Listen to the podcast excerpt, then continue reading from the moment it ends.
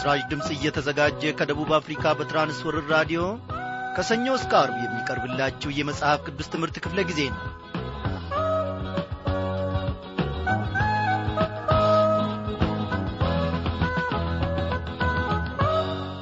መተላለፉ የቀረችለት ኀጢአቱም የተከደነችለት ምስጉን ነው። እግዚአብሔር በደልን የማይቈጥርበት በመንፈሱም ሽንገላ የሌለበት ሰው ምስጉን ነው ይላል የእግዚአብሔር ቃል። እንደምናመሻችሁ በጌታ የተወደዳችሁ ክብራን አድማጮቼ እግዚአብሔር መተላለፋችንን በደላችንን በልጁ በጌታ በኢየሱስ ክርስቶስ ደም ደምስሷል።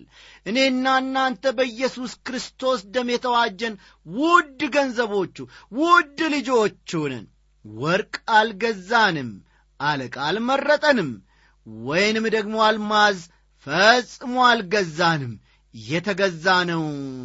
እነሆ ዋጋ የማይወጣለት ተመን ፈጽሞ የማይደርስበት በልጁ በጌታ በኢየሱስ ክርስቶስ ደም ነው። አዎ ስለዚህ እኔና እናንተ ከሴጣን እስራት ከሴጣን ተንኰል ከሴጣን ገመድ ከክፉ ሥራዎች ሁሉ ተለይተን በእግዚአብሔር መቅደስ እሱን እየባረክን በእርሱም እየተባረክን ለዘላለም እንኖራለን። እግዚአብሔር ይክበር ይመስገን። ዛሬ ተከታታዩን የማቴዎስ ወንጌል መጽሐፍ ጥናታችንን እንቀጥላለን። በሚኖረን ክፍለ ጊዜ ሁሉ እግዚአብሔር አምላካችን ደግሞ በባርኮቱ ተገልጦ እንደሚገናኘን። ኖ ከመጀመሪያው እስከ መጨረሻው ድረስ ከቃሉ ማድ ሳዳላ ለልጆቹ ማካፈልን የሚያውቅበት እግዚአብሔር ለታላላቆች ለታናናሾችም የሚሆን ቋንቋ አለውና ደስ ይለናል። እግዚአብሔር ስሙ ለዘላለም የተመሰገነ ይሁን። ወገኖቼ በደላችንን ያልቈጠረ እግዚአብሔር እንደ በደላችንም ያልከፈለን እግዚአብሔር በምሕረቱ በልጁ በጌታ በኢየሱስ ክርስቶስ ውስጥ ያየን ልዑል ስሙ ለዘላለም የተመሰገነ ይሁን። እንግዲህ ዝማሬ እንጋብዛችኋለን የእግዚአብሔርንም ስም ከፍ ከፍ እናደርጋለን። ኀያል ስሙ ብሩክ ይሁን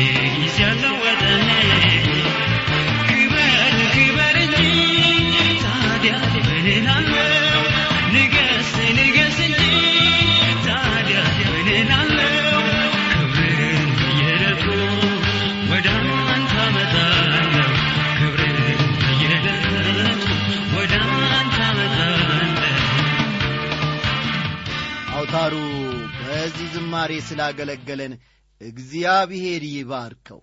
አው እግዚአብሔርን ማመስገንን የመሰለ ታላቅ ነገር የለም።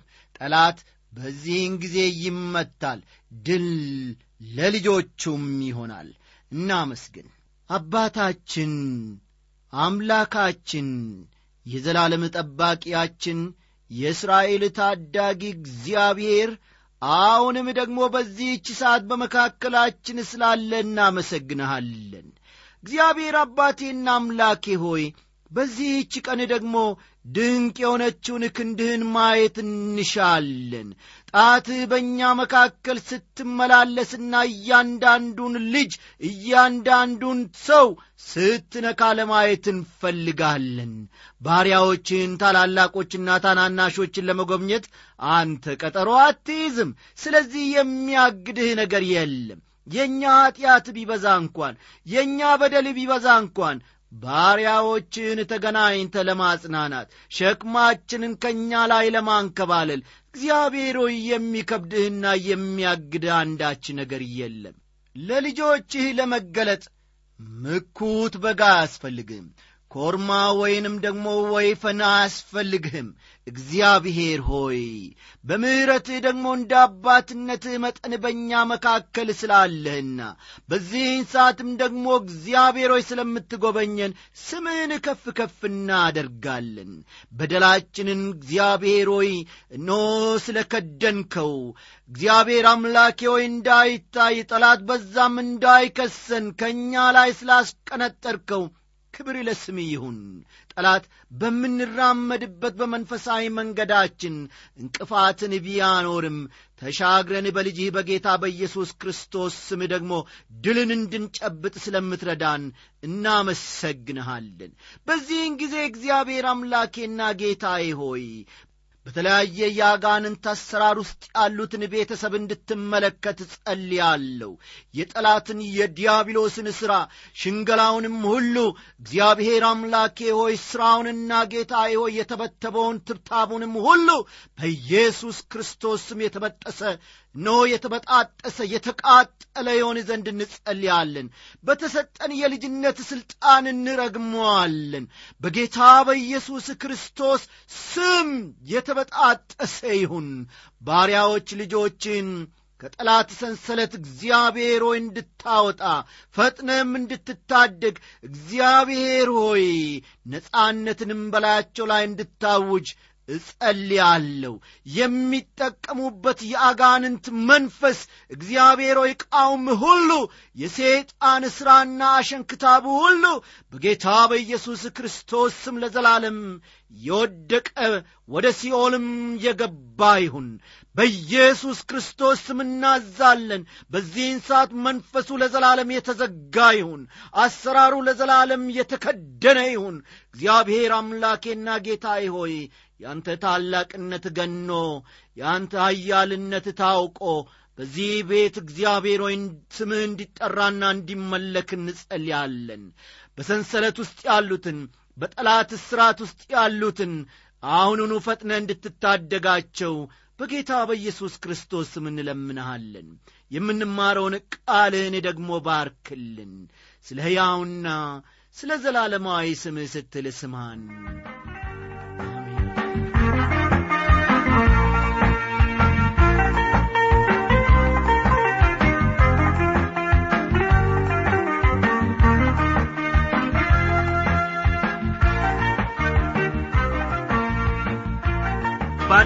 ጥናታችን ከማቴዎስ ወንጌል ምዕራፍ ዘጠኝ ጌታ ኢየሱስ ወደ ቅፍርናሆም መመለሱን ኢየሱስ ማቴዎስን መጥራቱንና ስላረጀ ልብስና ያረጀ አቅሟዳ ምሳሌ በደንብ ተመልክተን እንደ ነበር ታስታውሳላችሁ። ዛሬም ከዚያው በመቀጠል የኢየሱስን ስምንተኛና ዘጠነኛ ተአምራቶች በመመልከት እንጀምራለን። መጽሐፋችሁን ገለጥ ገለጥ አድርጉና የማቴዎስ ወንጌል ምዕራፍ ዘጠኝ ቁጥር አሥራ ስምንትን ተመልከቱ።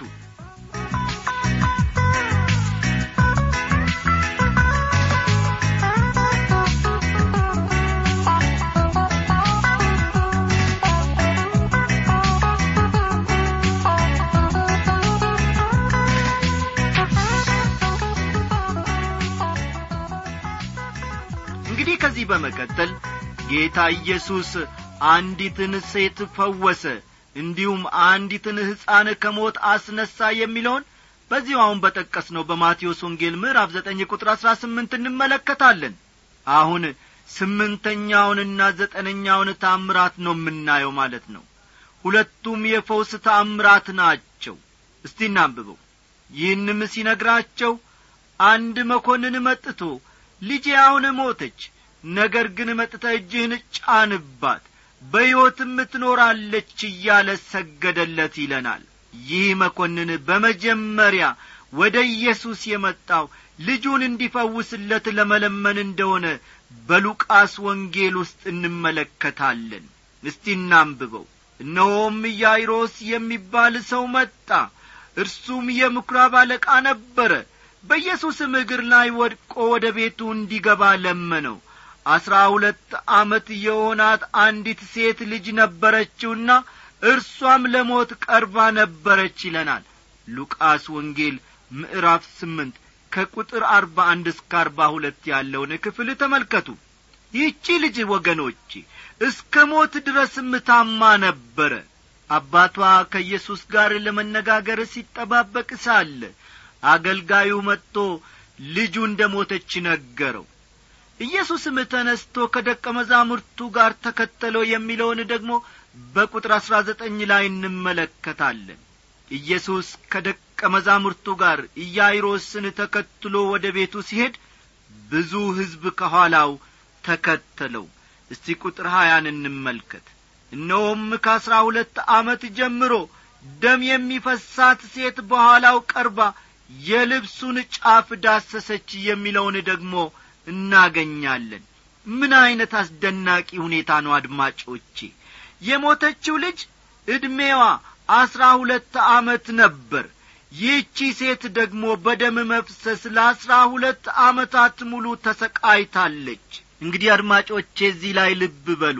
ሕፃኒቱን በሚመለከት አሥራ ሁለት የብርሃን ዓመታት ወደ ጨለማ ሲለወጡ ሴትየዋን እንደሆነ ያየን እንደሆነ ደግሞ አሥራ ሁለት የጨለማ ዓመታት አብቅተው ብርሃን ወደ ሕይወቷ እየገባ ነው። ምን ዐይነት አጋጣሚ ነው? የብርሃንና የጨለማን ተቃርኖ እዚህ ላይ እንመለከታለን። ሴትየዋ ያደረገችውን ልብን በል። ኢየሱስን የነካችው እርሷ ራሷ ናት። ኢየሱስ ቀደም ሲል ባየናቸው ተአምራት ሕመምተኞችን በመዳሰስ መፈወሱን ተረድተናል። እዚህ ላይ ግን እርሱ ሲዳስሳት ሳይሆን እርሷ ራሷ ሕመምተኛዋ ስትዳስሰው ነው የምንመለከተው። ይህን ታላቅ ፈውስ ያመጣው ሴትየይቱ የተጠቀመችው ዘዴ ወይም ብልሃት ሳይሆን እምነቷ ነው ወገኖቼ። እንዲህ የሚልም እናገኛለን። ቁጥር ሀያ አንድና ቁጥር ሀያ ሁለትን እንመልከት። በልቧ ልብሱን ብቻ የዳሰሱ እንደሆነ እድናለው ትል ነበረችና ኢየሱስም ዘወር ብሎ አያትና ልጄ ሆይ አይዞሽ እምነትሽ አድኖሻል አላት። ሴቲቱም ከዚያች ሰዓት ጀምራ ዳነች ይለናል እግዚአብሔር የተመሰገነ ይሁን። ስለዚህ ተአምር ሉቃስ በዝርዝር ይነግረናል። ኢየሱስን እንደ ዳሰሰችና እንደ ተፈወሰችም ይነግረናል። ኢየሱስ ከዚህች ሴት ተለይቶ ወደ ኢያይሮስ ቤት ተጓዘ ኢየሱስም ወደ መኰንኑ ቤት በደረሰ ጊዜ እምቢልተኞችንና የሚንጫጫውን ሕዝብ አይቶ ብላቴናይቱ ተኝታለች እንጂ አልሞተችምና ፈቀቅ በሉ አላቸው ይላል። ኢየሱስ በደረሰ ጊዜ ሰዎቹን ስለ ብላቴናይቱ አዝነው አገኛቸው። እርሱ ግን ብላቴናይቱ እንደ ተኛች እንጂ እንዳልሞተች ነገራቸው። እነርሱም ሳቁበት በቤቱ ውስጥ ያሉ ማናቸውም ኢየሱስ ብላቴናይቱን እንደሚያስነሣ አላመኑም ነበር። እርሱ ግን ወደ እርሷ ተጠጋ። እስቲ ቁጥር አምስትን እንመልከት። ሕዝቡን ግን ካስወጡ በኋላ ገብቶ እጇን ያዛት። ብላቴናይቱም ተነሳች ይለናል። ይህ ታምር የሞተን በማስነሳት ረገድ በወንጌል ከተጻፉት ውስጥ የመጀመሪያው ነው ሦስት ከሞት የማስነሳት ታምራት ተጽፏል። ከማርቆስ ይልቅ ሉቃስ ዝርዝር ሁኔታዎችን በተሻለ ሁኔታ ያቀርባል። ሉቃስ ኢየሱስ ለልጅቱ አንቺ ብላቴና ተነሺ ብሎ ጮኸ ይላል። ኢየሱስ ሙታንን ያስነሳበት መንገድ ምንጊዜም አንድ ዐይነት ነበር። በቀጥታ ለሞተው ሰው በመናገር ነበር የሚያስነሳው ደም ይፈሳት የነበረችውን ሴት ከፈወሰና የኢያይሮስን ልጅ ከሞት ካስነሣ በኋላ የኢየሱስ ዝና በምድር ሁሉ ተሰራጨ። ያም ዝና ወደዚያ አገር ሁሉ ወጣ ይለናል በቁጥር ሀያ ስድስት ላይ። ኢየሱስ የሁለት ዐይነ ስውሮችን ዐይን ከፈተ። አስረኛው ታምር ደግሞ አድማጮቼ ኢየሱስን የተከተሉትን ሁለት ዐይነ ስውራን ይመለከታል። እስቲ በቁጥር ሀያ ሰባት ላይ የተጻፈውን ደሞ እንመልከት። ኢየሱስም ከዚያ ሲያልፍ ሁለት ዕውሮች የዳዊት ልጅ ሆይ ማረን ብለው እየጮኹ ተከተሉት የሚል እናገኛለን። ሁለቱ ዐይነ ስውራን የዳዊት ልጅ የዳዊት ልጅ እያሉ እንደ ተከተሉት ልብ እንበል። በማቴዎስ ወንጌል ውስጥ ይህ በጣም የተተኰረበት ጉዳይ ነው። ምክንያቱም የማቴዎስ ወንጌል ኢየሱስን በንጉሥነቱ ያቀርበዋልና። ወደ ቤትም በገባ ጊዜ ዕውሮቹ ወደ እርሱ ቀረቡ። ኢየሱስም ይህን ማድረግ እንዲችል ታምናላችሁን? አላቸው። አዎን ጌታ ሆይ አሉት። በዚያን ጊዜ እንደ እምነታችሁ ይሁንላችሁ ብሎ ዐይኖቻቸውን ዳሰሰ። ዐይኖቻቸውም ተከፈቱ። ኢየሱስም ማንም እንዳያውቅ ተጠንቀቁ ብሎ በብርቱ አዘዛቸው ይለናል ከቁጥር ሀያ ስምንት እስከ ሰላሳ ባለው ክፍል። ከዚህ በፊት ለምጻሙን ሲፈውስ እንዳይናገር አዞት ነበር። አሁን ደግሞ በእነርሱ ላይ ስለ ተፈጸመው ነገር ለማንም እንዳይናገሩ እነዚህን ዕውሮች ሲያዛቸው እንመለከታለን።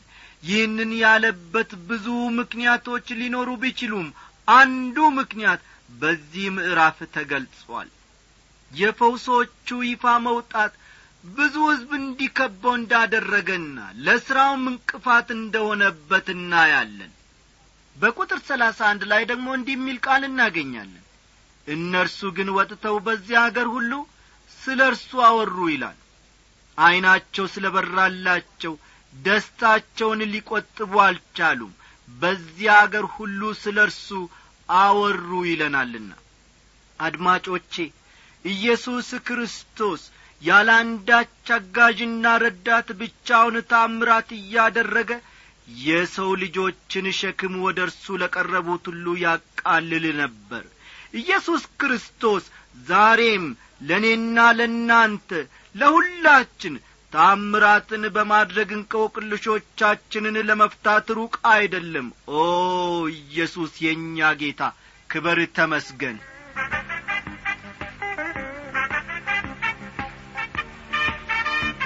ብቻውን ታምር የሚያደርግ ችግረኛውን የሚታደግ እንቆቅልሽ የሚፈታ ኢየሱስ የኛ ጌታ ብቻውን ታምር የሚያደርግ ችግረኛውን የሚታደግ እንቆቅልሽ የሚፈታ ኢየሱስ ብቻ ጌታ።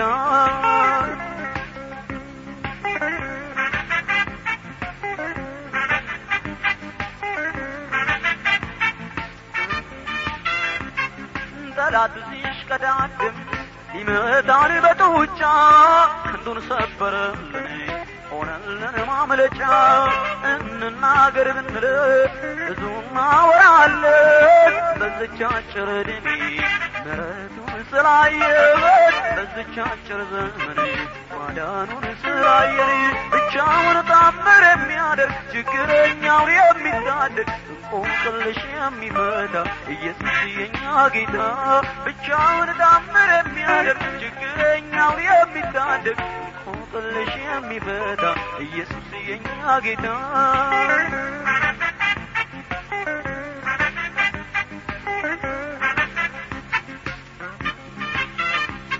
ኃጢአታችን በዝቶ ስንባዝን በዓለም ሕይወቱንን ኢየሱስ ሊያኖረን ዘላለም ምን እንመልሳለን?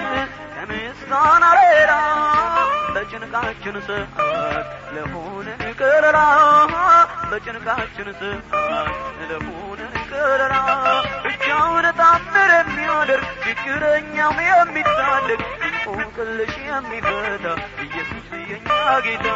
ብቻውን ታምር የሚያደርግ ችግረኛውን የሚታደግ እንቆቅልሹ የፈታ ኢየሱስ የኛ ጌታ ብቻውን ታምር የሚያደርግ ችግረኛውን የሚታደግ እንቆቅልሽ የሚፈታ ኢየሱስ ብቻ ጌታ።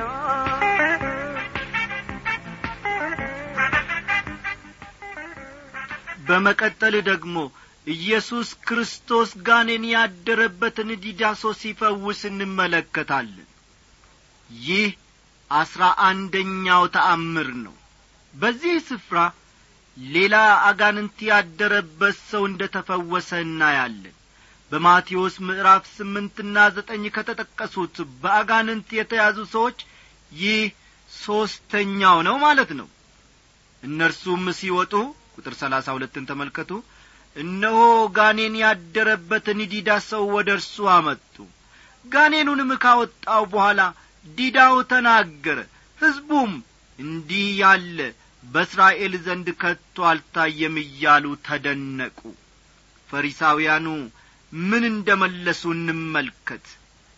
ፈሪሳውያን ግን ቁጥር ሰላሳ አራት በአጋንንት አለቃ አጋንንትን ያወጣል አሉ። ዲዳ እንዲናገር እውር እንዲያይ ሽባም እንዲፈወስ ማድረጉን አልካዱም የከሰሱት ግን እነዚህን የሚያደርገው በሴጣን ኀይል ነው በማለት ነበር። ቁጥር ሰላሳ አምስት እንደሞኒ ኢየሱስም በምኵራቦቻቸው እያስተማረ የመንግሥትንም ወንጌል እየሰበከ በሕዝብም ያለውን ደዌና ሕማም ሁሉ እየፈወሰ በከተማዎችና በመንደሮች ሁሉ ይዞር ነበር። የመንግሥት ወንጌል ማለት የእግዚአብሔር የጸጋ ወንጌል ማለት አይደለም። ይህ ደግሞ ሁለት ወንጌል የመንግሥትና የእግዚአብሔር የጸጋ ወንጌል ለማለት አይደለም። አንድ ወንጌል ብቻ አለ። ነገር ግን ይህ አንድ ወንጌል ብዙ ገጽታዎች አሉት። የመንግሥቱ ወንጌል ማለት የሰማይ መንግሥት እንደ መጣች ማወጅ ማለት ነው። በተጨማሪም ለንጉሡ ምጻት የተዘጋጀ የሚል ነው ወደ መስቀል የሄደውን ንጉሥ የሚቀበልና የሚከተልን ልብ የሚፈልግ ነው። በሕዝብም ያለውን ደዌና ሕማም ሁሉ እየፈወሰ የሚለውን ማቴዎስ በተደጋጋሚ ይጠቅሳል። በዚህም ብዙ ሕዝብ እንደ ተፈወሰ ያሳያል።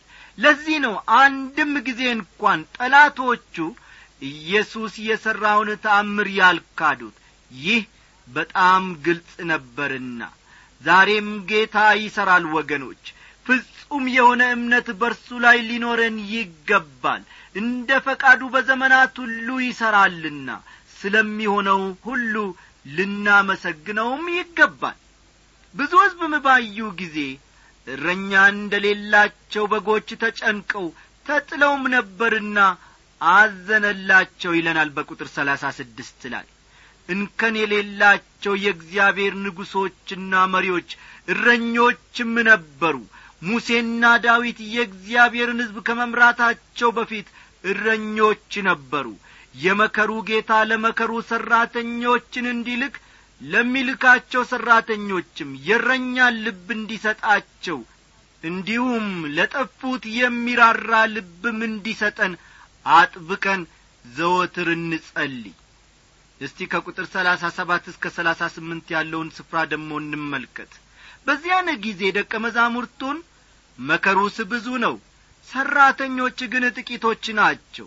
እንግዲህ የመከሩን ጌታ ወደ መከሩ ሠራተኞች እንዲልክ ለምኑት አላቸው። ይህንን ለደቀ መዛሙርቱ ካላቸው በኋላ እነርሱን ይልካቸዋል። ስለ አንድ ነገር ስንጸልይ ያንን ነገር ራሳችን ለመሥራት ፈቃደኞች መሆን አለብን። ደቀ መዛሙርቱን ስለ መከሩ ሠራተኞች እንዲጸልዩ ጠየቃቸው። መልሶም እንዲጸልዩ የጠየቃቸውን ራሳቸውን ላካቸው። ይሄ በጣም አስገራሚ ነው። ራሳችን ለመሥራት ፈቃደኞች ካልሆን ስለ አንድ ሥራ መጸለይ እንደሌለብን ተረድቻለሁ አድማጮቼ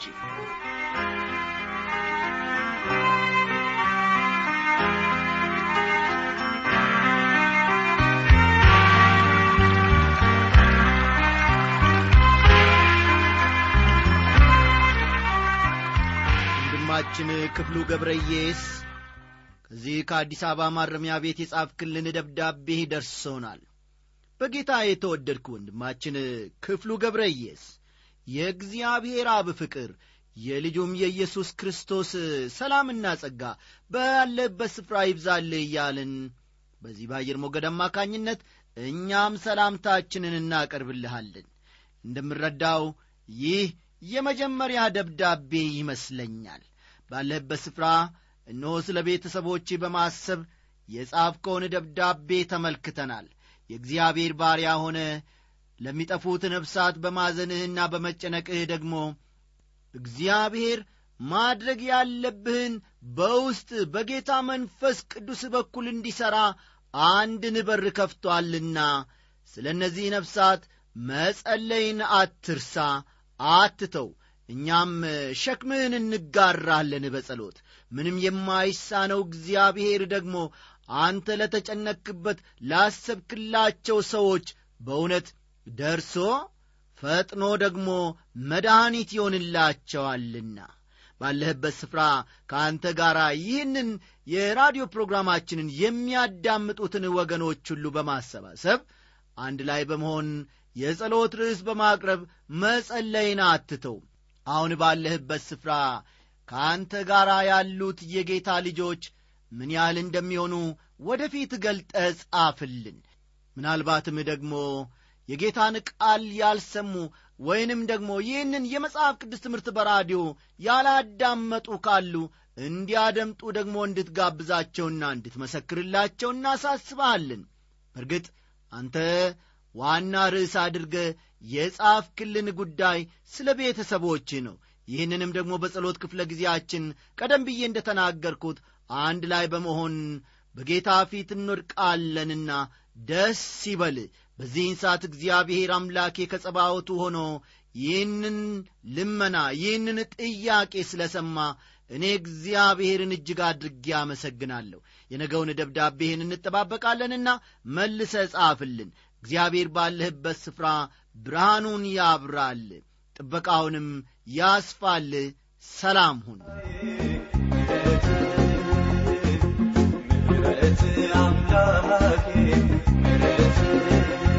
ከአንተ የተነሳ ለዚህ መድረሴ አዎ ከአንተ የተነሳ ለዚህ መድረሴ አይ ከአንተ የተነሳ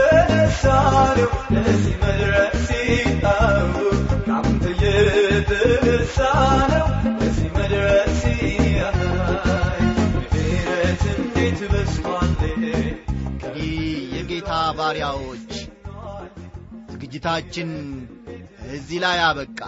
የእግዚአብሔር ጊዜ ደግሞ ሰፊና ረጅም ነው።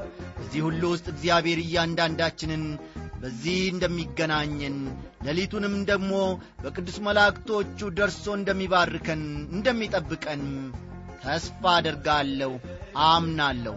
ደህና አደሩል የነበረው ሰው ከጥፋት ጎዳና በፍቅር መለስከው የክህነቱን